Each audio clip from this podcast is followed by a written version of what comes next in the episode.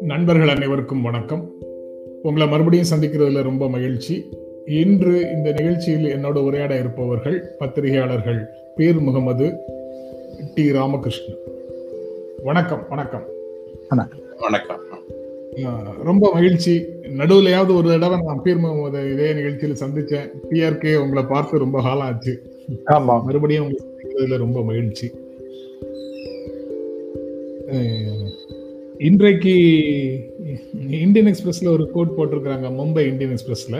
Look and see which way the wind blows before you commit yourself நீங்க ஒரு செயல்ல உங்களை ஈடுபடுத்திக் கொள்வதற்கு முன்னால காற்று எந்த திசையில அடிக்குதுங்கிறத கொஞ்சம் நின்று கவனிச்சுக்குங்க அப்படின்னு அந்த கோட் சொல்லுது.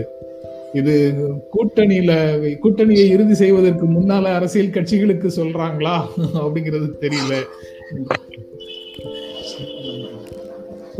நீங்க எப்படி பாக்குறீங்க அத? நிச்சயமா. நீங்க காற்றுள்ள போதே தூற்றிக்கொள் அப்படின்னு சொல்லுவாங்க. அதாவது காலம் கருதி இருப்பர் கலங்காத ஞாலம் கருதுபவர் என்று. இது முக்கியமான ஒரு அரசியல் என்பது the art of the possible சாத்தியங்களின் கலை என்பதுதான் அரசியல். அரசியல்ல இன்றைக்கு என்னென்ன சாத்தியங்கள் இருக்கின்றன என்பதை கணக்கில் கொண்டுதான் ஒவ்வொரு கட்சிகளும் இன்றைக்கு இருபது இடங்களை பிஜேபி வாங்கி இருக்கிறது என்றால் உங்களால் என்ன முடியும்? கெப்பாசிட்டிஸ் அங்க பாக்குறாங்க வின்னபிலிட்டி என்பதை பார்க்கிறார்கள். இது இதை தான் அந்த மேற்கோளும் நீங்கள் சொன்ன மேற்கோளும் குறிப்பிடுகிறது என்று நான் கருதுகிறேன். அதாவது இதற்கு அதாவது சில சமயத்துல நம்மளுடைய பலம் என்ன என்பது தெரியாமல் பல பேர் அவங்களுடைய நிலப்பாடை பத்தி பேசிட்டு இருப்பாங்க. ஸோ அதனால அவங்களுக்கெல்லாம் வந்து ஞாபகப்படுத்துற மாதிரி அவர் அவங்களுக்கெல்லாம் வந்து இது பண்ற மாதிரி பாடம் பாடம் கற்பிக்கணும் அல்லாட்டி அவங்களுக்கு நினைவு நினைவு கூடுற மாதிரி. நீங்க வந்து கொஞ்சம் இன்றைய ஒரு ஒரு ஒரு என்ன சொல்றது ஒரு ஒரு. ரியலிஸ்டிக்கா இருங்க. ஓகே நடக்கிற வழியை பாருங்கன்னு நம்ம சொல்லுவோம் இல்லையா? அது மாதிரி அந்த ஒரு ஒரு உணர்வோடு அணுகுமுறையோடு நீங்கள் நடந்து கொள்ள வேண்டும். அப்படிங்கிறத முடியும் உணர்த்துற மாதிரி தான் இந்த ஒரு கூற்று இருக்கிறது. நேற்று பின்னிரவுல கன்னியாகுமரி நாடாளுமன்ற தொகுதியும் ஒதுக்கீடு அதிமுக கூட்டணியில பாரதிய ஜனதா கட்சிக்கு இருபது தொகுதிகள். நள்ளிரவில் தேர்தல் உடன்படிக்கை வெளியிடப்பட்டது அப்படின்னு இன்றைக்கு நாளிதழில் செய்தி இருக்கு. இருபது தொகுதிகள் பாரதிய ஜனதா கட்சிக்கு அவர்களுக்கு நிறைய தொகுதிகள் கொடுக்க இருப்பதாக அல்லது கேட்பதாக செய்திகள் வந்து வந்து கொண்டே இருந்தன. ஆனா இறுதியாக கிடைத்தது இருபது தொகுதிகள் அப்படின்னு செய்திகள் சொல்லுது. டிஆர்கே இந்த செய்தியை எப்படி பாக்குறீங்க இருபது தொகுதிகள் பாரதிய ஜனதா கட்சிக்கு என்பது ரெண்டாயிரத்தி ஒண்ணுல இருபத்தோரு தொகுதிகள் நின்றார்கள். நீங்க அப்ப அப்கோர்ஸ் அப்போ திமுக கூட்டணியில பாஜகவை தவிர மிகப்பெரிய கட்சி எதுவும் இல்லை அந்த சமயத்துல. எல்லாமே உதிரி கட்சிகள் தான் இருந்தன. பட் அப்போ அவங்களுக்கு இருபத்தோரு இடங்கள் கிடைத்தன. அதற்கு பிறகு இப்போ ஒரு இருபது வருடங்களுக்கு பிறகு இப்போ ஒரு ஒரு தமிழ்நாட்டில் இருக்கிற ஒரு ரெண்டு பிரதான கட்சியில ஒரு பிரதான கட்சியோடு ஒரு சட்டமன்ற தேர்தலை சந்திக்கின்ற முதல் தேர்தல் அவங்களுக்கு. அந்த அஃப்கோர்ஸ் இருபத்தஞ்சு கேட்டாங்க முப்பது கேட்டாங்க. இனிமேல் சொல்ல போனீங்கன்னா அவர் முருகன் அறுபதில் ஆரம்பித்தேன் நான் உங்களுக்கு நான் வந்து அறுபது தொகுதிகள் இருந்தேன் அதற்கு பிறகு ஒரு முறை அவருக்கு நேரிட்டது. அப்போ அவர் எங்கிட்ட கேட்குறாரு எவ்வளோ சீட் கொடுப்பாங்க? அப்படின்னு கேட்டார். நான் சொன்னேன் இருபத்தஞ்சு கொடுத்தாங்கன்னா அதிகம் அப்படின்னு சொன்னேன் அது இது வந்து ஒரு நாலஞ்சு மாதத்துக்கு முன்னால் அந்த இது இருந்தது. ஸோ அதனால் இப்போ அதுலேருந்து நீங்கள் பார்த்தீங்கன்னா இப்போ ஒரு இருபது இருபத்தஞ்சு ஒன்றும் நான் எதிர்பார்க்கப்பட்ட ஒரு இதில் தான் அமைஞ்சிருக்கு. பாமக வந்து பாமக விட அதிக இடங்கள் கேட்கிறார்கள் என்றும் ஒரு பேசப்பட்டது. பட் இப்போ அதை விட அவர்களுக்கு என்னன்னா நம்ம ஜெயிக்கிற சீட்டா நீங்க கொடுங்க. அதாவது அவங்க ஒரு அவங்க ஒரு பட்டியல் போட்டிருக்கிறார்கள். அந்த தொகுதிகளில் தவறு நாங்கள் நிற்க வேண்டும் என்று ரொம்ப விருப்பப்படுகிறார்கள். சில இடத்துல அவங்க வேலையும் ஆரம்பிச்சிட்டாங்க. நீங்க சொல்ல முடியும்னா ராஜபாளையம்ல வந்து கௌதமி இங்கே சேப்பாக்கு திருவள்ளிக்கரையில குஷ்பு அவங்க வந்து அதனால இது சீட்டு கொடுக்குறாங்களா இல்லையாங்க எதிர்பார்க்காதபடியே ஸ்ட்ரைட்டாவே நாம தான் நிற்போம்னு. சோ அதனால அந்த மாதிரி இருக்கும்னு நினைக்கிறேன். இருபது தொகுதிகள் வருடங்களுக்கு பிறகு புதிய இந்தியால டிஜிட்டல் இந்தியால இவர்கள் தமிழ்நாட்டில் ஏராளமாக களப்பணிகளை செய்ததற்கு பிறகு ஒரு இடம் குறைத்து அதிமுக கிட்ட வாங்கியிருக்கிறாங்க அப்படின்னு சொல்ல முடியுமா? குறைவான அது குறைவானதாக நீங்க சொல்லலாம் பட் அதாவது என்னை பொறுத்தவரையிலும் இது வந்து எதிர்பார்க்கப்பட்ட இதுதான். அதாவது நான் வந்து இருபத்தி நாலு இருபத்தஞ்சு வரைக்கும் கூட போவாங்கன்னு நினைச்சேன். பட் இப்போ இருபதுக்குள்ள வந்துருது ஒன்று. ரெண்டாவது மேபி அவர் எடப்பாடி என்ன சொல்லியிருப்பாரு? நாங்க அதாவது இப்ப இவர்களும் அவர் அந்த பேச்சுவார்த்தைகள்ல பல பல தரப்பட்ட பேச்சுவார்த்தைகளை நடந்த பொழுது அவர்கள் விருப்பப்படுகிற தொகுதிகளில் அவங்க ரொம்ப தீர்மானமா இருக்கிறாங்க. ஸோ அதனால uh, தென் ஒரு பார்கெயின் வந்து நாங்க இப்போ சீட்ஸ் குறைவாக எண்ணிக்கை குறைவாக இருக்கட்டும். நீங்கள் விருப்பப்படுகிற தொகுதிகள் வந்தால் நாங்கள் அதிகமாக வழங்குகிறோம் அப்படிங்கிற ஒரு உடன்படிக்கை ஏற்பட்டிருப்பதாக போது எப்போ அந்த தொகுதிகள் தொகுதிகளை ஒதுக்கீடு பண்ணும் பொழுது நம்மளுக்கு தெரிய வரும். அது வந்து குறைவுன்னு தப்பு எண்ணிக்கை குறைவுன்னு சொல்றது தப்பு தான் லைட்டர் வெயின்ல சொல்றதாக இருந்தா எல்லா தொகுதியும் அவங்களுடைய தொகுதி தானே. அதிமுக கூட்டணியில யார் ஜெயிச்சாலும் அது அவங்களுடைய எண்ணிக்கை தானே. அதனால அவங்களுக்கு குறைவுன்னு சொல்றது தப்பு தான் பீர் நீங்க எப்படி பாக்குறீங்க? இதுல அவங்களுடைய வின்னபிலிட்டி அதாவது எப்பவுமே ஒரு கட்சிக்கு தொகுதி ஒதுக்கும் போது அவங்களுடைய சாத்தியங்கள் அவங்களுக்கு என்னென்ன திறமைகள் இருக்கு அவங்களுடைய திறன் என்ன தமிழ்நாட்டுல? தமிழ்நாட்டு அரசியல்ல ஒரு தீவிர வலதுசாரி தன்மை உள்ள ஒரு அரசியலுக்கான இடம் என்ன என்பது இன்றைக்கு நமக்கு தெரியும். ஏனென்றால் நாம இந்திய ஜனநாயகத்துக்கு நான் இதை ஒரு கிராண்ட் ஸ்டாண்டிங் என்கிற அடிப்படையில் சொல்லவில்லை. இந்திய ஜனநாயகத்திலே ஒரு மிகப்பெரிய ஒரு வரலாறும் பாரம்பரியமும் தமிழ்நாட்டுக்கு இருக்கிறது. எனவே நாம் கொள்கை ரீதியாக தமிழ் சமூகம் என்பது மேம்பட்டிருக்கிறது. அவர்கள் இன்னமுமே அகில இந்திய அளவில் அவர்களுக்கு இருக்கக்கூடிய அந்த கொள்கை என்பதை இன்றைக்கு தமிழ்நாட்டுக்கு பொருத்தி பார்த்தால் அது பல காலம் பின்தங்கிய ஒரு கொள்கையாக இருக்கிறது என்பதை நாம் கணக்கில் கொள்ள வேண்டும். எனவே வின்னபிலிட்டி அதாவது ஒரு ஐடியா தான் ஒரு உங்களுக்கு இடங்களை வெற்றி பெறுவதற்கு அடிப்படையாக இருக்கிறது. அமைப்பு ஐடியா இந்த ரெண்டுமே இருக்கிறது. அமைப்பு ரீதியாகவும் அவர்கள் அவர்களுடைய சாத்தியங்கள் என்ன என்பதை கணக்கில் கொள்ள வேண்டும் என்பதை தான் நாம் இதுல பார்க்க வேண்டும். அவர்கள் மற்ற திராவிட கட்சிகள் அளவுக்கு கொள்கை அளவில் மேம்பாடு அடையும் போது அதே அளவுக்கு அமைப்பு ரீதியாக மேம்பாடு அடையும் போது அவர்களுக்கான இடம் அதிகமாக இருப்பதற்கான சாத்தியங்கள் இருக்கின்றன. இதைத்தான் நாம் இதில் கணக்கில் கொள்ள வேண்டும். ராஜ்யசபா சீட்டு கேட்டது உண்மைதான். அதிமுக கிட்ட இருபத்தைந்து தொகுதிகளாவது வேண்டும் என கேட்டிருக்கிறோம்னு தேமுதிக துணை செயலாளர் சொன்னதாக பார்த்தசாரதி சொன்னதாக ஒரு செய்தி. டிஆர்கே இந்த செய்தியை எப்படி பாக்குறீங்க இது இருபத்தைந்து அப்படிங்கிறது வந்து ஒரு மேஜிக் நம்பராக இருக்கு அந்த கூட்டணியில. இருபத்தஞ்சு கேட்டு இருபத்தி மூணு இருபத்தஞ்சு கேட்டு இருபது அப்படின்னு அந்த இருபத்தஞ்சை சுற்றியே கூடுதலாகவோ குறைவாகவோ எண்ணிக்கை கிடைக்குது. இல்ல இல்ல அதாவது அவங்க அந்த இருபத்தஞ்சுங்கிறத நீங்க கிட்டத்தட்ட பாத்தீங்கன்னா பத்து சதவீதத்திற்கு மேலானது. நம்ம தமிழ்நாட்டு சட்டமன்ற ஒரு எண்ணிக்கையில. இரநூத்தி முப்பத்தி நாலு. ஸோ இருபத்தி மூணுன்னு வச்சுக்கோங்களேன். இருபத்தி மூணு இருபத்தஞ்சா வைத்துக் கொள்கிறார்கள். ஒன்று. அதனால இருபத்தஞ்சு இருபத்தஞ்சுன்னு.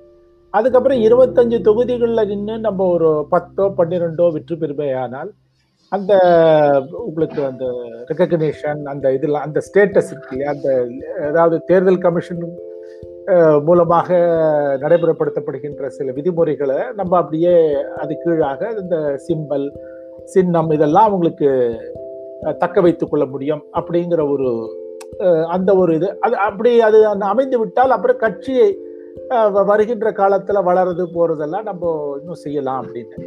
இப்போ அதனால அதுக்கெல்லாம் பின்னடைவு வந்துடக்கூடாது. அவங்களுடைய அரசியல் திட்டங்களுக்கு பின்னடைவு வந்துடக்கூடாது என்பதற்காக இந்த இதை வைத்துக் கொள்கிறார்கள். ரெண்டாவது இப்போ நீங்க முதல்ல நாற்பத்தொன்னு ஆரம்பிச்சாங்க. அப்படிதாக ஜனவரி மாசம்தான் அவங்க இவங்க சொன்னாங்க. பிரேமலதா தென் இப்போ வந்து இருபத்தைந்தாக அது இறங்கி இருக்கிறது மேபி அந்த அவர் சுதீஷுடைய பேச்சுக்கு பிறகு திருவண்ணாமலையில் அவர் பேசின பிறகு அதில் மிகவும் காட்டமாக அவர் அஇஅதிமுகவை இது பண்ணது பிறகு இந்த பேச்சு வந்து பார்த்தீங்கன்னா அவர் பார்த்தசாதி அவர்கள் பேசுதில் வந்து அவர் கொஞ்சம் நாங்கள் ஒரு தனிஞ்சு கொஞ்சம் கீழறங்கி வரோம். நீங்கள் அதை பற்றி இது பண்ணிக்க வேண்டாம் அப்படின்ற மாதிரியான ஒரு தொனி தெரிகிறது. அதாவது சமாதானமாக நாங்கள் உங்களோடு செல்வதற்கு நாங்கள் தயாராக இருக்கிறோம் அப்படின்ற மாதிரி உங்களோட உடன்படிக்கை வைத்துக் கொள்வதற்கு நாங்கள் தயாராக இருக்கின்றோம் என்ற ஒரு தொனியை தான் எனக்கு இது. இந்த இருபத்தஞ்சு சீட்டு கேட்குறோம். அதாவது கொடுங்க. இல்லாட்ட ராஜ்யசபா கேட்டது உண்மைதான். இதெல்லாமே அஇஅதிமுகவினோடு தான் உடன்படிக்கை வைத்துக் கொள்ள வேண்டும் என்ற ஒரு எண்ணத்துல தான் அது பேசப்படுகின்ற இது அந்த அந்த வார்த்தைகள். அதனால அது வந்து நாங்க சோ இப்ப இருபத்தஞ்சு நாற்பத்தொன்னு இருபத்தஞ்சு ஆச்சு. மேபி பத்து பதினஞ்சு அப்படின்னா ஏன்னா அவர்கள் பன்னிரெண்டு வரைக்கும் கொடுப்பதாக அவர் அமைச்சர்கள் வேலுமணி தங்கமணி சொன்னதாக எல்லாம் கட்சி இதுல போயிட்டு வட்டாரத்துல. ஸோ அதனால அவங்க அந்த இருபத்தஞ்சு ஸோ அதனால எனக்கு என்ன தோணுகிறதுனா ஒண்ணு அஇஅதிமுக கூட்டணிக்கு அவர்கள் இன்னும் விருப்பமாக இருக்கின்றோம். இதெல்லாம் வந்து நீங்க நம்ம பேசி தீர்த்துக்கலாம். அதெல்லாம் ஒன்றும் இது இல்லை. நீங்க மனசு வச்சுக்காதீங்க அப்படிங்கிற ஒரு இது ஒரு அமைதி என்ன சொல்றது? நீங்க என்ன சொல்லுங்க அந்த மாதிரி அதாவது ஒரு ரொம்ப காட்டமாக பேசினதுக்கு பிறகு இது ஒரு நாங்கள் உங்களோட உடன்படிக்கை வருவது அவங்களை கொஞ்சம் கூல் பண்றதுக்கு ஆற்றுப்படுத்துவதற்கு. அவர்களை அதிமுக ஆற்றுப்படுத்தி எங்களுக்கு வேணுங்கிறத வாங்கிக்கலாம் அப்படிங்கிறதுக்காக இதை சொல்றாங்க. நீங்க எப்படி பாக்குறீங்க?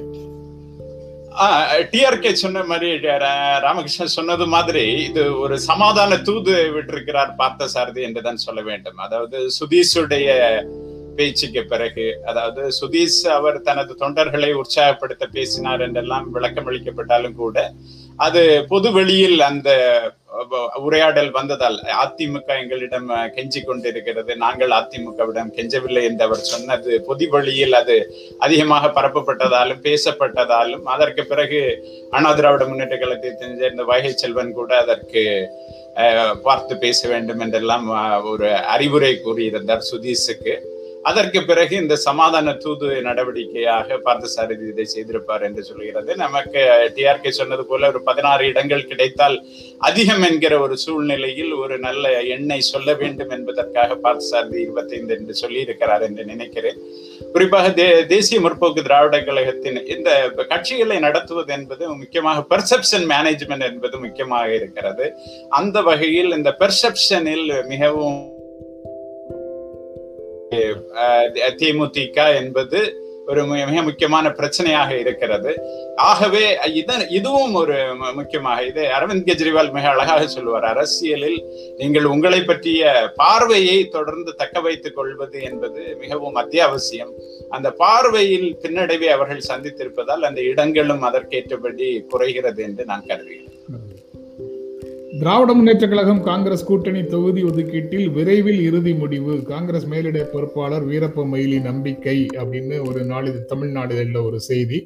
திமுகவுடன் கூட்டணி வேண்டுமா வேண்டாமா? காங்கிரஸில் குழப்பம் அப்படின்னு இன்னொரு நாளிதழ்ல செய்தி. டிஆர்கே நீங்க எப்படி பார்க்கறீங்க? அதாவது அல்லது நாளை இது இறுதி செய்யப்படும் அப்படிங்கிற நம்பிக்கையும் ஒரு பக்கம் இருக்கு.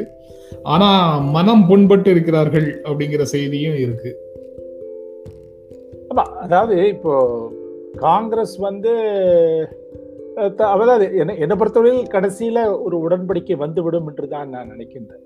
அதாவது அவர்கள் எண்ணிக்கை குறைவாக கொடுக்கப்படும். நாங்கள் வந்து இப்போ கஷ்டப்பட்டு சீட்டை வாங்க வேண்டியிருக்கு அப்படின்ற ஒரு அந்த ஒரு ஒரு ஒரு ஒரு கருத்தை அவர் முன்வைக்கிறார். ஒன்று அழகிரி. அதற்கு பிறகு ஒன்று இரண்டாவது இப்பொழுது என்னை பொறுத்தவரையில் அந்த நீங்க அதாவது இப்போ பீகார் ரெண்டாயிரத்தி நம்ம இருபது இது நவம்பர் நடந்ததுல என்ன சொன்னாங்க. அதிக எண்ணிக்கை கொடுத்து அவங்க குறைவை ஜெயிச்சாங்க. அதனாலதான் கூட்டணி ஜெயிக்கல. இதாவது ரெண்டாயிரத்தி பதினாறுல எப்படி திமுக கூட்டணி தோற்று தோல்வி பெறுவதற்கு காங்கிரஸ் அதிகமான இடங்கள் கொடுக்கப்பட்டது ஒரு காரணமாக கூறப்பட்டதோ அதே மாதிரி பீகார்லையும் காரணமா சொன்னாங்க. ஸோ இப்போ இவங்களை பொறுத்தவரையில் உங்களுக்கு அதிகமான எண்ணிக்கை கொடுத்தும் நீங்கள் வந்து எதிர்கட்சிக்கு எதிர்கூட்டணி தான் ஜெயிக்க போகிறது அதனால நான் உங்களுக்கு கொடுக்க விரும்பலை அப்படிங்கிற மாதிரி திமுக கூறியிருக்கலாம். ஓகே அதான் அந்த நிலப்பாடு அவர்கள் வந்து வெளிப்படையாகவே அவர்கள் வெளிப்படையாகனா நண்பர்களிடமெல்லாம் அவர்கள் பேசி கொண்டிருந்தார்கள். அதனால் அதே கருத்து அவர்களுக்கும் அந்த அந்த பேச்சுவார்த்தையில் இருந்துதா போச்சான் கூட. பட் அதே அந்த அந்த ஒரு தொனி அவர்களுக்கு கொடுக்கப்பட்டிருக்கும். ஸோ இந்த சூழலில் தான் இப்போ வந்து இந்த இது வருது. பட் அஃப்கோர்ஸ் இப்போ நீங்கள் அவன் என்ன சொல்லுவார்னா நீங்கள் அப்போ வந்து நீங்கள் இப்போ வர்ற சீட்டை வந்து நம்ம கடுமையாக உழைத்து இது பண்ணி நம்ம அந்த ஒரு எண்ணத்தை பார்வையை கொடுத்து விடக்கூடாது இங்கே கொடுத்தா அது வந்து லூசிங் இதுதான் அப்படிங்கிறது அப்படிங்கிறதுக்காகவே அவர் வந்து கஷ்டப்பட்டு என்னுடைய தன்மானம் இதெல்லாம் இழந்து நம்ம பேச வேண்டியிருக்கு. அதனால நீங்கள் அதுக்கேற்ற மாதிரி செயல்படுங்கள் என்று ஒரு கருத்தாக இருக்கலாம். ரெண்டாவது இப்ப ரா ராகுல் வந்து இந்த கடந்த ரெண்டு மாதங்களாக ஒரு இர மூன்று முறை வந்திருக்கிறார். அவர் ஒரு உற்சாகமான ஒரு இது இருக்கிறது. ஸோ இது வந்து ஒரு உத்வேகத்தை கொடுக்க ஒரு இது கொடுக்காதா அப்படிங்கிற மாதிரி அவங்க அந்த ஒரு இதுவும் அவர்கள் அதை வைத்து கொண்டு நம்ம அதை வச்சு பில்ட் ஆன் பண்ண முடியாதாங்க. பட் என்னை பொறுத்தவரையில் அது தமிழ்நாட்டில் நீங்கள் பார்த்தீங்கன்னா எண்பத்தெட்டில் வந்து அதே மாதிரி ரா- ராஜீவ் வந்து ஒரு ஒரு வருடமாகவே அவர் பல முறை வந்தார் பன்னெண்டு முறை பதிமூணு முறை வந்தார். ஆனால் தேர்தல் என்ன நடந்தது என்பது எல்லாருக்கும் தெரியும். அதாவது அவர்கள் வெற்றி பெறுவார்கள் என்று எதிர்பார்க்கப்பட்ட பொழுது இருபத்தாறு இடங்கள் வந்தது ஓகே. இருபத்தாறு இடங்கள் வந்தது ஒரு இருபத்தாறு இருபத்தேழு வந்தது ஒரு இதுதான். திருப்திகரமான ஒரு இதுதான். பட் ஆனால் வெற்றி அதாவது நீங்கள் ஆட்சியை பிடிக்கல. அதுக்கு பிறகு இப்பொழுது இவர்கள் தனியாக ஆட்சியை பிடிப்பார்கள். அதை தனியாக நிற்பார்களா போவாங்களாங்கிற ஒரு ஒரு ஒரு அந்த ஒரு பேச்சு வந்திருக்கு. மேபி காங்கிரஸை நீங்க வந்து இதுவா எடுத்துக்காதீங்க. எங்களை வந்து எளி எளிதில் ரொம்ப இது எடுத்துக்கணும்னு நினைக்காதீங்க. அப்படிங்கிற ஒரு ஒரு ஒரு கருத்தையும் நாங்கள் ஒரு கிள்ளுக்கிற மாதிரி நடத்தி கொள்ள வேண்டாம். எங்களை வந்து ரொம்ப எளிதில் நிராகரிக்க புறக்கணிக்கணும் அப்படின்ற மாதிரி ஒரு அணுகுமுறையை நீங்கள் வைத்துக் கொள்ளாதீர்கள் என்று சொல்வதற்கும் இதெல்லாம் இந்த இந்த மாதிரியான அறிக்கைகள் அந்த மாதிரி பேச்சு அதெல்லாம் இதுவாக இருக்கும் ஆனால் பட் எனக்கு ஒன்று என்னன்னா அழகிரி இந்த அளவிற்கு அவர் வந்து போயிருக்கணுமா அப்படிங்கிறதுல எனக்கு அது ஒரு ஒரு ஒரு- மெலோ ட்ராமா தெரியறது அது. ஓகே.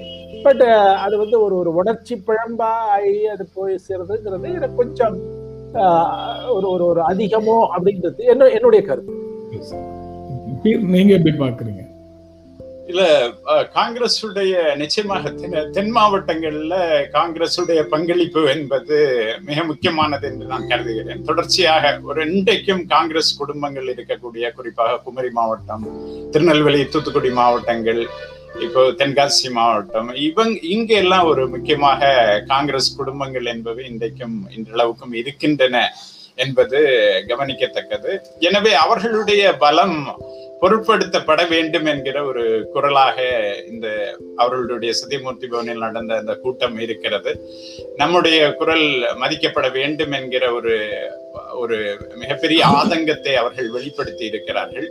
அந்த குரல் மதிக்கப்படாமல் போகும் என்று நான் நினைக்கவில்லை. அந்த குரலை திராவிட முன்னேற்ற கழகமும் அதை உணர்ந்தே இருக்கிறது. ஏனென்றால் இன்றைக்கு ஒரு கடும் போட்டி நிலவுவதான ஆரம்ப கட்ட செய்திகள் நமக்கு வரக்கூடிய ஒரு நிலையில் அதாவது ஒரு பக்கம் எடப்பாடி பழனிசாமி தலைமையிலான அவர்கள் பெர்ஃபார்மன்ஸ் ட்ராக் ரெக்கார்டு என்கிற அடிப்படையில் இந்த தேர்தலை சந்திக்கிறார்கள். இன்னொரு பக்கம் அவர்கள் அவர்களுடைய விடுதல்களை அவர்கள் என்னென்ன கேப்ஸை இந்த ஆட்சி நிர்வாகத்தில் விட்டார்கள் என்பதை வைத்து திராவிட முன்னேற்ற கழகம் தங்களுடைய பாஸ்ட் பெர்ஃபார்மன்ஸ் ரெக்கார்டையும் கடந்த கால சாதனைகளையும் அதே போல எடப்பாடி பழனிசாமி தலைமையிலான அரசு எந்தெந்த இடங்களில் செயல்பட தவறியது என்பதையும் இந்த இரண்டையும் கொண்டு மக்களிடம் திராவிட முன்னேற்ற கழகம் செல்கிறது. எனவே அவர்களுக்கு போதுமான தோழமைகள் வேண்டும் என்பதை திராவிட முன்னேற்ற கழக தலை- தலைவர் மு க ஸ்டாலின் அறிந்தே வைத்திருக்கிறார்.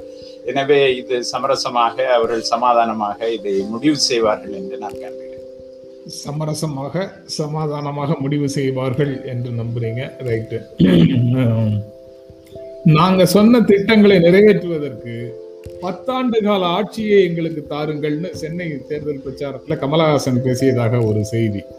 அதாவது ஒரே கல்லுல ரெண்டு மாங்காய் அப்படின்னு சொல்லுவாங்க. இவர் ஒரு நாள் பிரச்சாரத்துல ரெண்டு தேர்தலுக்கான பிரச்சாரத்தையும் செய்து முடிச்சிடுறாரு. அடுத்த தேர்தலுக்கான பிரச்சாரத்தையும் இப்பவே செய்றாரு. அடுத்த தேர்தலுக்கும் எனக்கு தான் ஓட்டு போடணும் இப்பவும் எனக்கு தான் ஓட்டு போடணும்னு கேட்கிறாரு பீர் நீங்க எப்படி பார்க்கறீங்க?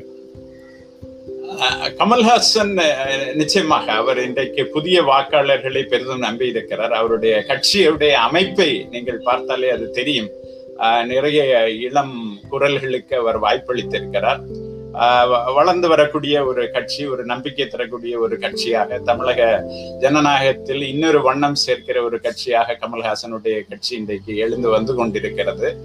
அவர் இந்த அவருடைய அந்த உத்திகள் எல்லாமே நீங்கள் பார்த்தால் அது ஒரு இந்திய தலைமுறைக்கு ஒரு புதிய வாக்காளர்களுக்கு புதிய தலைமுறைக்கு குறிப்பாக இன்றைக்கு இருக்கக்கூடிய சுற்றுச்சூழல் ஆர்வத்தை இணைத்துக் கொள்வது அதே போல இன்றைக்கு இருக்கக்கூடிய இளையவர்களுடைய விருப்பங்களை சேர்த்து கொள்வது என்பதாக அவருடைய பரப்புரைகள் அமைந்திருக்கின்றன. அதே போல அதனுடைய நிர்வாக கட்டமைப்பிலும் அது போன்ற ஒரு இளம் ரத்தத்தை பாய்ச்ச வேண்டும் என்கிற ஒரு தன்மைகளை நாம் அதிகமாக பார்க்க முடிகிறது. அது அதிகமாக பெண்களை ஈர்க்கக்கூடிய வகையில் இல்லத்தரசிகளுக்கு ஊதியம் என்கிற அவர்களுடைய உழைப்பு மதிக்கப்பட வேண்டும் போன்ற பெண்களை நகர்ப்புற வாக்காளர்களை ஈர்க்கக்கூடிய ஒரு உரையாடலாக என்னதால் அவரும் அப்படியான ஒரு சினிமா நட்சத்திரமாக தான் தொடர்ச்சியாக தனது ஆயுட்காலம் முழுக்க இருந்திருக்கிறார். அந்த வகையில் அந்த வாக்காளர்களை நோக்கியதாக அவருடைய உரையாடல் பேச்சு இருக்கிறது.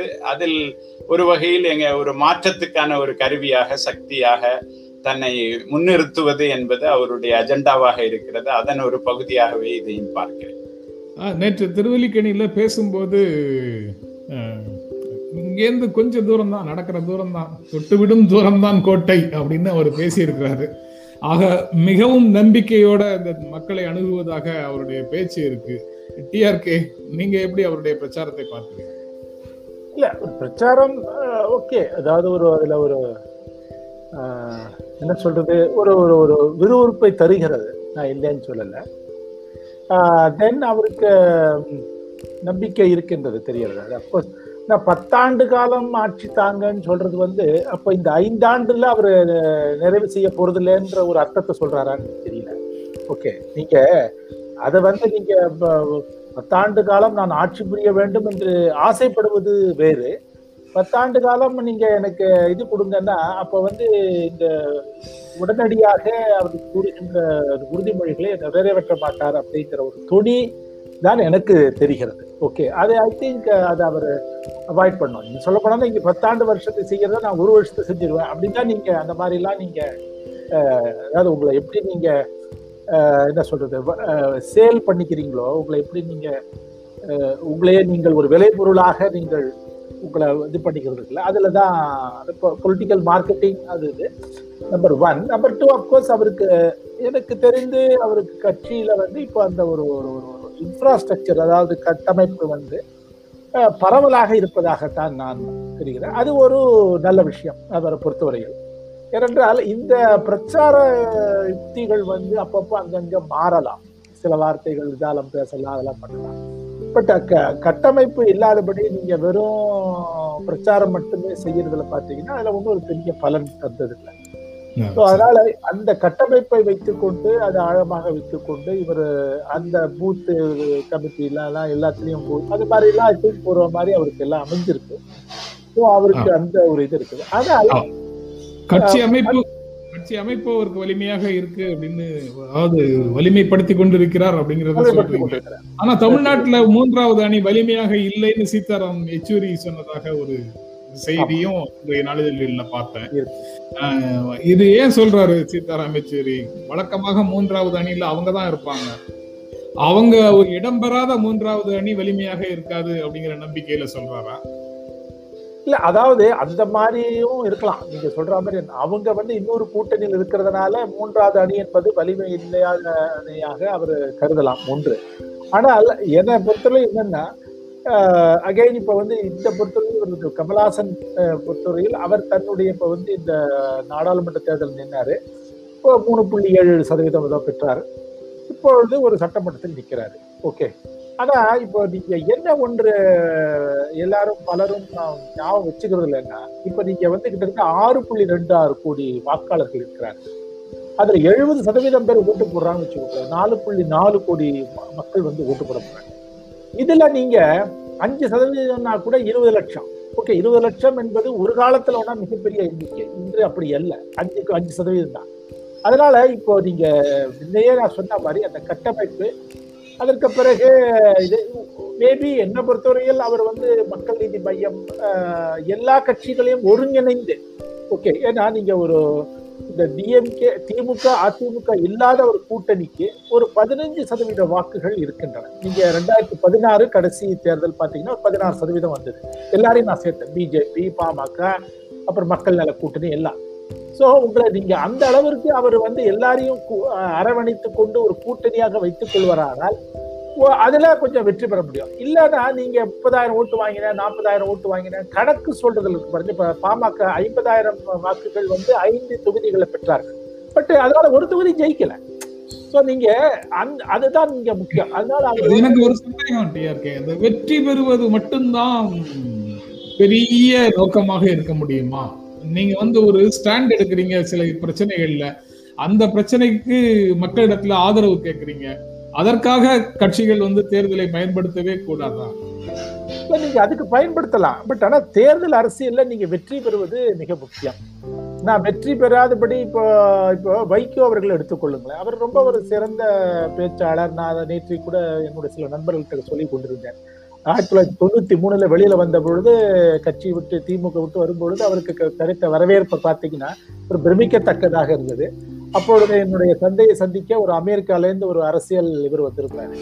அப்போ என்னோட தந்தை சொன்னாரு நீங்க இவர்கிட்ட பேசுங்க.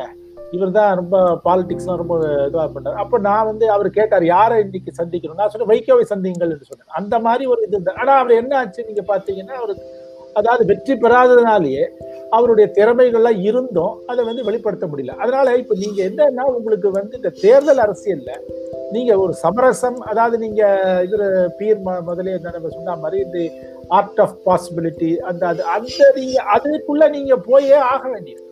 நீங்க அதுல போகாதபடி நான் தனித்து இருப்பேன்னா தனித்து இருங்க. பட் நீங்க ஜெயிச்சா ஓகே. ஜெயிக்கலைன்னா என்ன பண்றது? நீங்க அப்போ உங்களுடைய திறமை அதாவது நான் வந்து சொல்றேன் மக்களுடைய நலனுக்காகவே பயன்படுத்தாமல் போய் போய்விடுகிறது. அதுதான் என்னுடைய வருத்தம். அதனால சில சமயத்தில் நீங்க சில ச- சில தேர்தல்கள்ல நீங்க சமரசம் செஞ்சுக்கோங்க. தென் இப்போ பாஜகவே ஒரு காலகட்டத்தில் எண்பத்தி ஒன்பதுல நீங்க எடுத்துக்கிட்டீங்கன்னா வந்து நேஷனல் ஃப்ரண்ட் இவங்க ஜனதாதள் சிபிஎம் இவங்களோட தான் அது சேர்த்து ப- இது பண்ணாங்க. உடன்படிக்கை வைத்துக்கல. ஆனால் தேர்தல் இல்லாத சமயத்துல ஒரு மாதிரி ஒரு அட்ஜஸ்ட்மெண்ட் எல்லாம் பண்ணிட்டாங்க. அது எலெக்ஷன்ல கூட நீங்க பாத்தீங்கன்னா ஒரு அட்ஜஸ்ட்மெண்ட் பண்ணிட்டாங்க அவங்க. சோ அதனால வந்து அந்த முதன்மையான இரண்டு கூட்டணிக்குள்ளுக்குள்ள முதன்மையான இரண்டு கூட்டணிகளுக்குள்ள எல்லாரும் இடம்பெற்று ஆக வேண்டும் அப்படின்ற மாதிரி ஒரு தியரியை ஃப்ளோட் பண்ற மாதிரி ஆகாதா அது? அதாவது இல்ல இல்ல நீங்க இப்போ தேர்தல் எதுக்காக நிக்கிறீங்க? வெறும் உங்களுடைய கொள்கைகளை சொல்வதற்காக மட்டும் இருக்கிறீங்களா? கொள்கைகளை நீங்க சட்டமன்றத்திலேயோ நாடாளுமன்றத்திலேயோ சொன்னாதான் இன்னும் வலிமை பெறும். ஏன்னா அரசாங்கம் அங்கதான் பதில் பேசுறான். ஓகே நீங்க எங்கேயோ ப பத்தாயிரம் கூட்டம் வச்சு அதற்கு பதில் பேசுறாங்களா? இல்லை. ஸோ இன்றைக்கு சமூக வலைதளங்கள் வேற அதிகமாகி விட்டன ஸோ அதனால இப்ப வந்து ஏதாவது என்ன என்னமோ சொல்லுவாங்க. எனக்கு ஒரு சின்ன சந்தேகம் தான் தமிழ்நாடு சட்டமன்றத்துக்கு போகணும். திமுக அண்ணா திமுக ரெண்டும் தான் முதன்மையான கட்சிகள். அந்த ரெண்டையும் நான் ஆதரிக்கல. நான் தனியாக நிற்பது நான் ஜெயிக்கிற காலம் வரும் வரை நான் தனியாக நிற்பதுங்கிறது சரியா தப்பா? நான் இல்ல இந்திய நாடாளுமன்றத்துக்கு போகணும். பாரதிய ஜனதா கட்சியையும் காங்கிரஸையும் எனக்கு பிடிக்கல. நான் அங்க போற வரைக்கும் நான் தனியாக நிற்பது அப்படிங்கிறது இல்ல நான் என்ன சொல்ல வரேன்னா நீங்க திமுக அஇஅதிமுகவை தவிர்க்க வேண்டும் நினைத்தால் நீங்க தவிர்த்து விடுங்கள். எனக்கு அதுல ஒண்ணும் இது இல்லை. ஆனால் அந்த மற்ற கட்சிகள் இருக்காங்கல்ல அவங்களோட நீங்க அட்லீஸ்ட் இப்ப அந்த கட்சிகள்லாம் ஒன்று சேர்ந்து நீங்க ஒரே கூட்டணியாக வைத்துக் கொள்ள வைத்துக் கொள்ளும் பொழுதுதான் நீங்க வந்து ஏதோ ஒரு அவ- அவ- அவங்க அவங்க எல்லாரும் அவங்க எல்லாரும் நான் சொல்றதை ஏற்றுக்கொள்ளாமல் வெற்றி பெற வேண்டும்ங்கிற நோக்கத்துக்காக அந்த முதல் ஒண்ணு ரெண்டு கட்சிகளோட போய் சேர்ந்துடுறாங்க. அப்ப எனக்கு இருக்கிற ஆப்பர்ச்சுனிட்டி என்ன? எனக்கு இருக்கிற ஆப்ஷன் என்ன? இல்ல இல்ல. நான் என்ன சொல்றேன்? அவங்களோட சேராத கட்சிகள் இருக்காங்கல்ல. அந்த. கட்சிகளோட ஏன் நீங்கள் கூட்டணி வைத்துக் கொள்ள மாட்டீர்கள் என்று தான் நான் சொல்றேன். நீங்க இப்ப என்ன பண்றீங்கன்னா முதல்லயே நான் தான் சிஎம் ஆகணும்னு நினைக்கிறீங்க. சிஎம் ஆறுது அப்புறம் கூட வச்சுக்கலாம். பாயிண்ட் இஸ் நீங்க வந்து உங்களுடைய தேர்தல் முடிந்த பிறகு ஆனால் அதாவது நீங்க இப்போ நீங்க என்ன ஒரு பிரச்சனை வருதுன்னா இப்ப இந்த மாதிரி ஒரு மக்கள் நீதி மையம் மாதிரியான இதுவோ அமமுக மாதிரியான கட்சிகளுக்கு என்ன ஒரு பிரச்சனைனா தங்களை இவங்க வந்து இப்பவே நம்பர் ஒன் நம்பர் டூ பார்ட்டின்னு நினைச்சுக்கிறாங்க. பட் இப்ப நீங்க திமுக 71 வருடங்களாக இருக்கின்ற கட்சி அஇஅதிமுக 48 வருடங்களாக இருக்கின்ற கட்சி. அதனால நீங்க இப்பதான் வந்திருக்கிறீங்க. அதனால சில சில உண்மை சில வயது அதை விட பெருசு இல்லையா? யாரு? காங்கிரஸோட வயது அதை விட பெருசு இல்லையா? நீங்க காங்கிரஸ் அறுபத்தி ஏழுல இங்க ஆட்சி இழந்து விட்டார்கள் இல்ல நீங்க. காங்கிரஸ் கட்சி அதாவது நான் என்ன சொல்றேன்னா நீங்க எந்த சூழல்ல நீங்க வேலை பண்றீங்க? ஓகே தமிழக நிலவரத்தை படி பத்தி பேசுறோம். ஓகே நீங்க அறுபத்தேழுலேருந்து இப்போ இருந்து இப்ப ஐம்பத்தி நாலு வருடங்கள் நீங்க பதவியை இழந்த பிறகு கூட இங்க காங்கிரஸ் கட்சிக்கு ஒரு ஓரளவிற்கு இங்க செல்வாக்கு இருக்கிறது என்றால் அது அன்றைய கட்சி தலைவர்கள் செய்த உழைப்பு. ஓகே அது விட்டுருங்க. அது ஒண்ணு இருக்கிறது. அதுக்கப்புறம் இந்த க- தமிழக மக்கள்ல ஒரு ஒரு சாரா இருக்கிட்ட காங்கிரஸ் மீது எப்பொழுதுமே ஒரு அன்பு பாசம் இருக்கு. அது ஒரு அது நம்மளுக்கு புரிஞ்சுக்க முடியாது பட் நான் என்ன சொல்ல வரேன்னா நீங்க வந்து உங்களை நம்பர் ஒன் நம்பர் டூ பார்ட்டியாக நினைத்து கொண்டே இருந்தீர்கள் நினைத்துக் கொள்ளுங்கள். ஆ- வரணும்னு ஆசைப்படுங்க நான் இல்லைன்னு சொல்ல. அதுக்கும் உழைக்கணும். பட் அந்த ரியாலிட்டி அப்படி இல்லாத பொழுது ஒரு கனவு கோட்டையில இருக்கிறதுல வந்து அர்த்தம் இல்லை. அதுதான் நான் சொல்ல பீர் எந்த சலசலப்புக்கும் அஞ்ச போவது இல்லை ஒரு செய்தி. சட்டப்பேரவை தேர்தலில் அண்ணா அமமுக போட்டியிடும். எங்களுடைய தலைமையில தான் கூட்டணி அமையும் அப்படின்னு ஏற்கனவே சொல்லியிருக்கிறேன். அப்படின்னு சொல்லிட்டு சொல்றாரு. அதுல ஒரு முக்கியமான ஒரு செய்தி ரொம்ப ரியலிஸ்டிக்கா சொல்றாரு. மக்களாக எங்களை நிராகரிக்கும் வரை அரசியல்வாதி அரசியல்ல இருப்பாரு அப்படின்னு சொல்றாரு. எங்களை மக்கள் நிராகரிக்கிற வரைக்கும் நாங்க தேர்தலில் இருப்போம் அரசியல்ல இருந்து விலக மாட்டோம் அப்படின்னு சொல்றாரு. எப்படி பார்க்குறீங்க அதை? ஒரு டிடிவி தினகரனுடைய செய்தி ஒரு மறைமுக செய்தியாக அதாவது சசிகலா விலகுவதாக சொன்னாலும் கூட அவர் விலகவில்லை என்பதான ஒரு மறைபொருளோடு அவர் பேசியிருப்பது போல இந்த குறிப்பாக இந்த நேர்காணலில் அவர் அதை செய்திருப்பதாக தெரிகிறது. அதாவது மக்கள் நிராகரிக்காதவரை யாரும் அரசியலில் இருந்து ஓய்வு பெறுவதில்லை என்கிறது. அது நமக்கு ஏற்கனவே இதை பற்றி நிறைய பகுப்பாய்வுகள் வந்திருக்கின்றன. சசிகலாவுடைய விலகலை பற்றி பல பகுப்பாய்வுகள். அவர் தற்காலிகமாக ஒரு வியூக ரீதியாக இந்த முடிவை எடுத்திருக்கிறார். தான் அண்ணா திராவிட முன்னேற்ற கழகத்தின் வெற்றிக்கு குறுக்கே வந்தது போன்ற ஒரு தோற்றம் ஏற்பட்டு விடக்கூடாது என்கிற ஒரு அடிப்படையில் அந்த முடிவை அவர் மேற்கொண்டிருக்கிறார். தன் தான் எந்த கட்சியை கொடியை கட்டிக்கொண்டு அவர் வலம் வருகிறாரோ அந்த கட்சியின் வீழ்ச்சிக்கு அவர் காரணமாக இருந்தார் என்கிற ஒரு அவப்பெயர் வரக்கூடாது என்கிற அடிப்படையில் ஒரு வியூக ரீதியான ஒரு முடிவை எடுத்திருக்கிறார் என்கிற அடிப்படையில் இதை டிடிவி தினகரனுடைய பேச்சை நாம் பார்க்க வேண்டி இருக்கிறது அதே போல இதற்கு முன்னால் நீங்கள் கேட்ட கேள்வியோடு இதை பொருத்தி பார்க்க வேண்டியிருக்கிறது. எல்லா கட்சிகளுமே அவர்கள் அரசாள்வதற்கு நாடாள்வதற்கு விரும்பிதான் அவர்கள் கட்சிகளை ஆரம்பிக்கிறார்கள். அது கமல்ஹாசனாக இருக்கலாம் தினகரன் தினகரனாக இருக்கலாம் அவர்கள் தங்களுடைய ஆளுமையின் கீழ் தான் பல விஷயங்களை சரி செய்ய முடியும் என்கிற நம்பிக்கையில் இருந்து அவர்களுடைய கட்சி என்பது உருவாகிறது. இன்னொரு விஷயம் ராஜாஜி அவர்கள் அழகாக சொல்லுவார். நீங்கள் ஒரு ஜனநாயகத்தில் எதிர்க்கட்சிகளுக்கும் வாக்களிக்க வேண்டும். ஏனென்றால் ஜனநாயகம் என்பது எதிர்கட்சிகளையும் உள்ளடக்கியது என்பது. எனவே அரசாள்வது நாடாள்வது என்பது நோக்கமாக இருந்தாலும் கூட நாம் அனைவரும் சேர்ந்து எல்லா மக்களும் சேர்ந்ததுதான் எட்டு கோடி மக்களும் சேர்ந்ததுதான் ஜனநாயகம் என்பதுதான் தமிழ்நாட்டில் அந்த புரிதல் மிக ஆழமாக இருக்கக்கூடிய ஒரு மாநிலம். அது- அதாவது இந்த ஜனநாயகம் என்பது முதிர்ச்சி அடைந்த மாநிலங்களில் ஒன்றாக இன்றைக்கு தமிழகம் இருக்கிறது. எனவேதான் நீங்கள் இவ்வளவு அதாவது ஒவ்வொரு கட்சி அலுவலகங்களுக்கும் இப்போது நான் இப்போது ஒரு தேர்தல் மலரை தயாரித்து வருகிறேன். அதற்காக ஒரு கட்சி அலுவலகங்களுக்கும் அடிக்கடி செல்ல வேண்டிய இந்த தலைவர்களிடம் கட்டுரை வாங்கி எல்லாம் இப்போதுதான் முடிந்திருக்கிறது. அப்போது போகும்போது எவ்வளவு ஊர்களில் இருந்து பெரிய பெரிய பொருளீட்டியவர்கள் எவ்வளவோ வணிகங்களை செய்து பொருளீட்டியவர்கள் எல்லாம் நடைபாதையில் காத்து கிடக்கிறார்கள். மணிக்கணக்காக காத்து கிடக்கிறார்கள். இந்த பொது வாழ்வில் பங்கேற்க வேண்டும் என்று. அது எனக்கு மிகவும் ஒரு உற்சாகத்தை தரக்கூடிய நம்பிக்கையை தரக்கூடிய இந்த ஜனநாயகத்தை இந்த மக்கள் பாதுகாப்பார்கள் அதை வீழ்த்தி விட முடியாது என்கிற ஒரு நம்பிக்கையை தரக்கூடியதாக இருக்கிறது. எனவே இந்த ஜனநாயகம் என்பது இது ஒரு நீண்ட ஒரு நெடிய பயணம். அதே போல மிகப்பெரிய பயணம். இந்த பயணத்தில் பல விதமான வண்ணங்கள் இருக்கும் பல விதமான மாற்றங்கள் இருக்கும். நீண்ட காலம் காத்திருக்க வேண்டி இருக்கலாம். ஆனால் அவர்கள் இன்றேனும் ஒரு நாள் அந்த குறிக்கோளை அடையக்கூடும் என்கிற அந்த சாத்தியங்களை இந்த ஜனநாயகம் என்றைக்குமே வைத்திருக்கிறது என்பதை நாம் கணக்கில் கொள்ளலாம். டிஆர்கே நீங்க எப்படி பாக்குறீங்க? இல்ல நான் நீ நம்ம ஏற்கனவே நம்ம ஒரு சொன்ன மாதிரி இப்போ நீங்க பாஜகவினுடைய யுக்தியை பாருங்க. இப்போ பாஜக வந்து இவர் இவர் பீர் சொன்ன மாதிரி அதாவது அந்த சித்தாந்தம் அதுக்குள்ள போகல. அதாவது அவங்க தனியா நிற்பதற்கு ரெண்டாயிரத்தி ஆறு ரெண்டாயிரத்தி பதினொன்னு ரெண்டாயிரத்தி பதினாறு. நான் தமிழ்நாட்டை மட்டும் எடுத்துக்கிறேன். வேற எதுவுமே போகல. ஓகே. தனியா நின்று பார்த்தாங்க.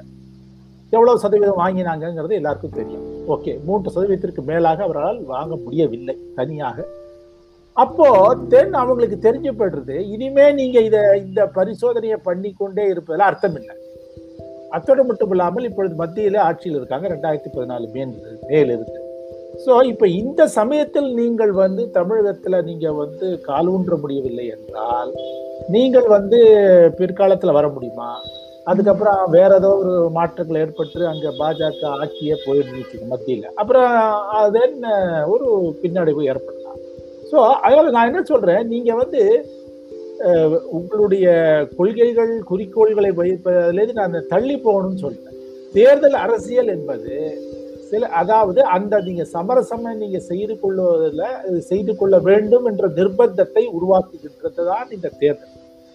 குறிப்பாக இது வந்து இப்ப நீங்க வந்து இந்த விகிதாச்சார முறையில இது இங்க ஒன்றும் நீங்க வந்து இது இல்லை. தேர்தல் முறை இல்லை. இது வந்து இந்த first past the post so அதனால நீங்க ஒரு வாக்கு அதிகமாக என்னை விட நீங்கள் பெற்றுவிட்டால் நீங்கள் தான் வெற்றி பெற்றவர். நான் எனக்கு அத்தனை ஓட்டு வாங்கிய பிரோஜனம் இல்லை அந்த தொகுதியில். ஸோ இந்த ஃபர்ஸ்ட் பாஸ் த போஸ்ட் இந்த முறையை ஒரு விதத்தில் உங்களுக்கு வந்து இந்த சமரசம் செய்து கொள்ள வேண்டிய ஒரு நிர்பந்தத்தை உருவாக்குகின்றது.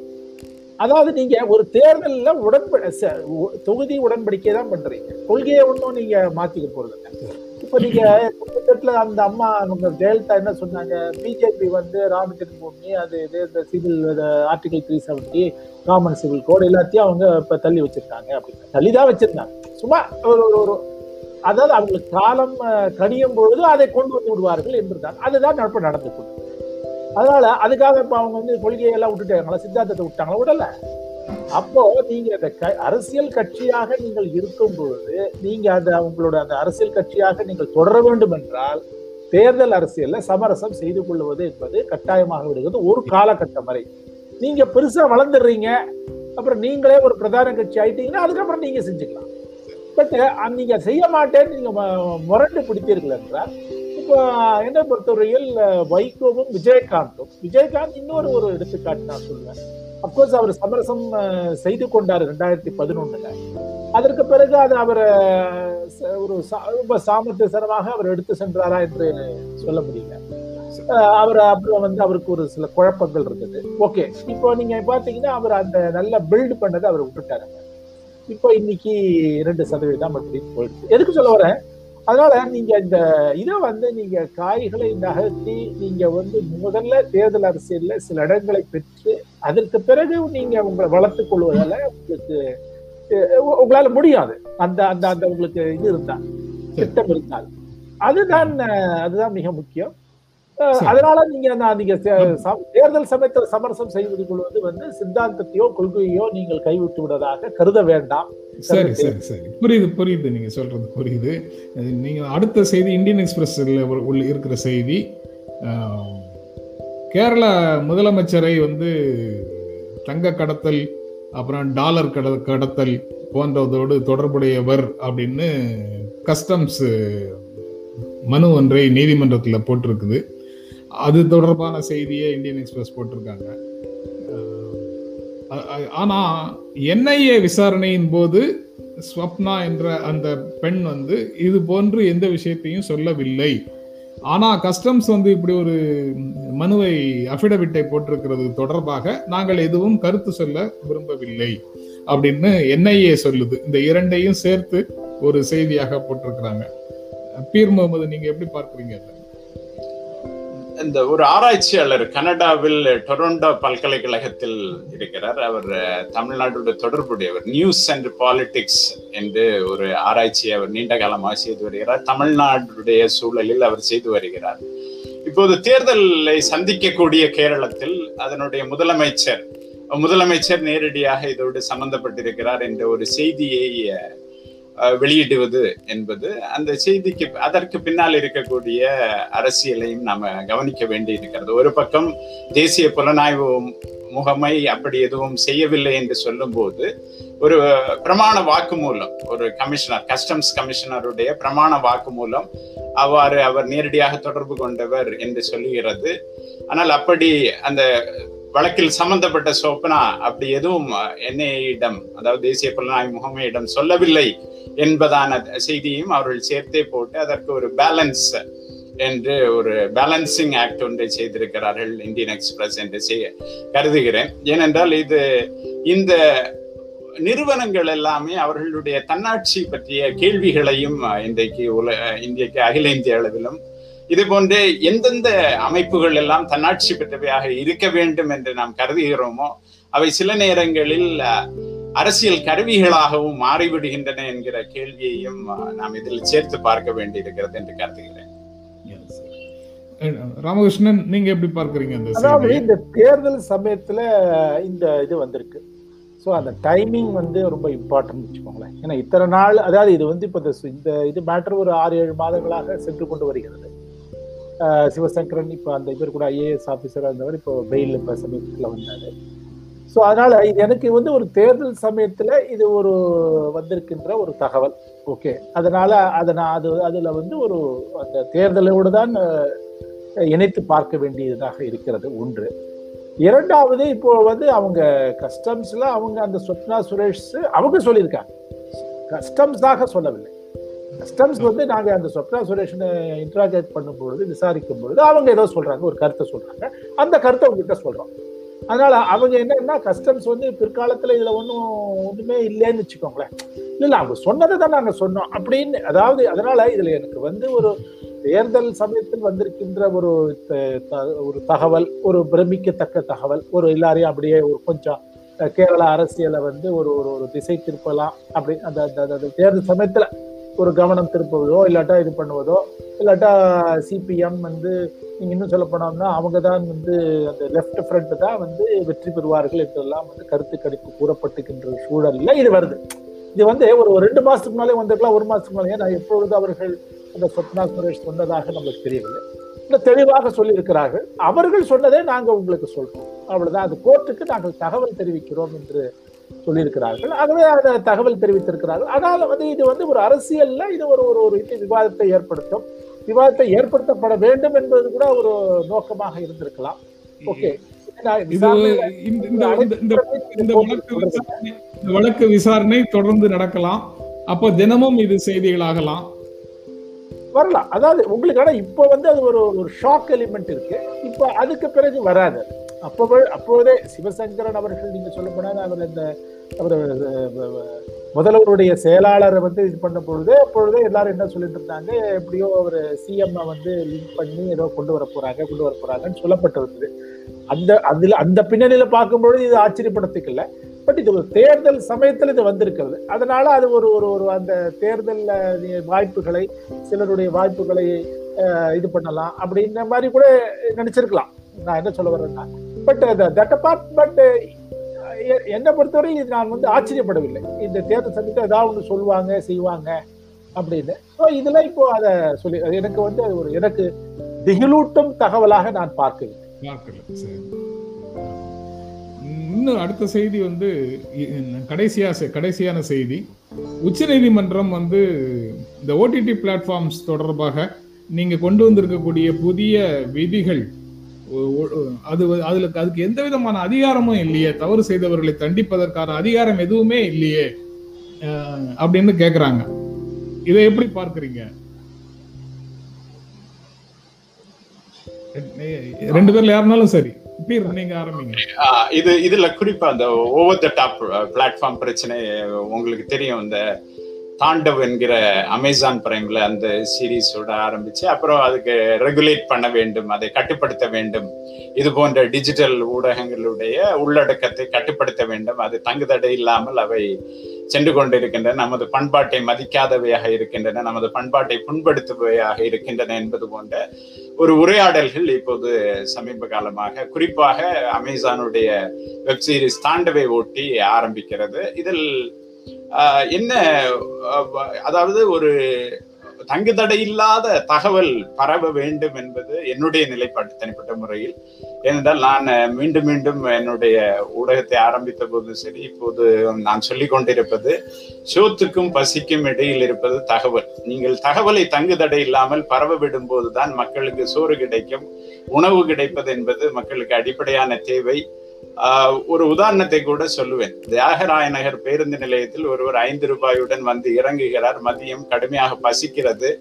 அவருக்கு நடை தூரத்தில் ஒரு அம்மா உணவகத்தில் ஒரு சாதம் சாப்பிட முடியும் என்று தெரிந்தால் அவருக்கு அன்று பசியாறிவிடும். எனவே தகவல் என்பது த பவர் ஆஃப் ஜேர்னலிசம் அல்லது பவர் ஆஃப் கண்டென்ட் என்பதை மிகவும் மதிக்கக்கூடிய போற்றக்கூடிய ஒரு நபராக இது போன்ற இந்த கட்டுப்பாடுகள் இது போன்ற உச்ச நீதிமன்றத்துடைய நீதிபதிகளே இதை பற்றிய புரிதல் இல்லாமல் இருப்பதெல்லாம் நமக்கு மிகப்பெரிய நமது ஜனநாயகத்தில் அது இதை பின்னிழு ஜனநாயகத்தை பின்னிழிக்கக்கூடிய ஒரு செயலாக இருக்கிறது. அதை எந்த இடத்திலுமே நாம் அதை அனுமதிக்க கூடாது அதற்கு எதிராக நாம் பேசிக்கொண்டே இருக்க வேண்டும். தகவல் என்பது மனிதர்களுக்கு சுதந்திரத்தை கொடுப்பது அவர்களுக்கு உணவை கொடுப்பது என்பதை மீண்டும் மீண்டும் நாம் வலியுறுத்தி சொல்ல வேண்டும். உச்ச நீதிமன்றம் புரியும் வரைக்கும் அதை நாம் சொல்லிக்கொண்டே இருக்க வேண்டும் என்பதுதான் என்னுடைய ராமகிருஷ்ணன். அதாவது இப்போ இதுல நீங்க வந்து பனிஷ்மெண்ட் இல்ல ஃபைன் இல்ல அப்படின்னு சொல்லியிருக்காரு. ஓகே ஒரு தரப்புல நீங்க இப்போ சமீபத்துல இங்க மத்திய அரசாங்கம் மூலமாக அந்த தொழில்நுட்ப அமைச்சகம் அமைச்சு மூலமாக கொண்டு வந்த சில விதிமுறைகளை பற்றி நம்ம ஏற்கனவே சில விவாதங்கள் ஏற்பட்டு விட்டன அது கடுமையாக இருக்கின்றன என்ற ஒரு கருத்து இருக்கு. அதனால இப்போ இந்த சமயத்துல இது வந்து இந்த கருத்தை வருது வெளியில வருது. ஒரு விதத்துல நீங்க வந்து சுய கட்டுப்பாடு வைத்துக் கொள்ளுங்கள் அதுதான் வந்து self regulation is best regulation அப்படின்னு சிறப்பானதாக அப்படின்னு சொல்லுவாங்க. அது வந்து ஐ திங்க் அந்த ஒரு எண்ணம் இருந்து விலகி கொண்டு வருகின்றார்களோ அப்படின்னு மிகவும் அதாவது சமூகத்தில் உயர்நிலையில் இருக்கிறவங்க அந்த ஒரு நிலைப்பாடுலேருந்து விலகி வருகிறார்களோ என்ற இது எண்ணத்தை இது ஏற்படுத்தி அந்த நிலைப்பாடுலேருந்து வயலேட்டர்ஸ்னா இப்போ இது எவ்வளவு பேர் இப்போ நீங்க இப்போ சமூக வலைதளத்துல சமூக வலைதளத்துல வந்து பயன்படுத்துபவர்கள் வந்து என்னன்னா அது அது ஒரு ஜனநாயக ரீதியாக இருக்கிறதுனால. அதனாலேயே என்ன ஆயிடுது? இந்த வந்து அவர்கள் என்ன வேணா கருத்து சொல்லலாம் எப்படி வேணா சொல்லலாம் அப்படிங்கிற ஒரு இதுவாயிடுது ஓகே? ஆனால் வந்து நீங்க ஒரு பத்திரிகை அது அந்த இது மூலமா வந்தவங்க ஒரு அந்த ஒரு ஒரு ஒரு அந்த கட்டுப்பாடுல வந்தவங்களுக்கு எதை சொல்ல வேண்டும் எதை சொல்லக்கூடாது எப்படி சொல்ல வேண்டும் அப்படிங்கிறதுலாம் அவங்களுக்கு தெரியும். பட் இப்போ என்னன்னா அந்த மாதிரி எதுவுமே இல்லாதபடி இருக்கும் பொழுது இந்த பிரச்சனைகள் வருகிறது. ஓகே. அதனால அதை கட்டுப்படுத்தணுன்ற ஒரு எண்ணமும் வருது வருகின்றது நினைக்கின்றேன். ஆனால் இது வந்து ஒரு விவாதமாக எடுத்துக்கொள்ளப்பட்டு அதை அதை பற்றி ஒரு ஒரு நிதானமாக நம்ம அதை பற்றி பேசும் பொழுது அதுக்கு ஒரு இது தீர்வு வரும்னு நினைக்கிறேன். ஓகே சுப்ரீம் கோர்ட் அவங்க இப்போ ஒரு ஒரு நிலப்பாடை சொல்லியிருக்காங்க. ஓகே ஃபைன் பட் அதை பற்றி இன்னும் விவாதங்கள் வர வேண்டும். அப்பொழுதுதான் அதுக்கு வந்து ஒரு தெளிவு வருமே தவிர சுப்ரீம் கோர்ட் சொல்லிட்டாங்க அதனால நாங்கள் செய்யணும் அப்படிங்கிறத விட இது மாதிரி சுப்ரீம் கோர்ட் சொல்லியிருக்காங்க நீங்களாம் என்ன கருத்தை சொல்லுகிறீர்கள் என்று ஒரு ஜனநாயக ரீதியில் எல்லாரையும் கலந்தாலோசித்து அரசாங்கம் ஒரு நிலப்ப ஒரு நிலப்பாடை எடுத்து இந்த நிலப்பாடு பாருங்க நீங்க சொன்னீங்க சந்தோஷம். பட் இதெல்லாம் நாங்க செய்யறோம் அப்படின்ற மாதிரி செஞ்சாங்கன்னா அது ஒரு சிறப்பாக இருக்கும் நான். இது குறித்த ஒரு விவாதம் தொடர்ந்து இந்திய அளவில் நடக்கணும் அப்படின்னு சொல்றீங்க. சரி ரொம்ப மகிழ்ச்சி. இந்த நிகழ்ச்சியில கலந்து கொண்டு உங்களுடைய கருத்துக்களை பகிர்ந்து கொண்டதற்கு எங்கள் நெஞ்சார்ந்த நன்றி. இருவருக்கும் வாய்ப்புக்கு இருவருக்கும் நன்றி. மீண்டும் சந்திப்போம். நன்றி வணக்கம். எங்களுடைய வீடியோ உங்களை நேரடியாக வந்து சேரணும்னா ஜென்ரா மீடியாவை சப்ஸ்கிரைப் பண்ணுங்கள் இது குறித்த அப்டேட்ஸ் உங்களை வந்து சேர்வதற்கு பெல் ஐக்கானை கிளிக் பண்ணுங்கள்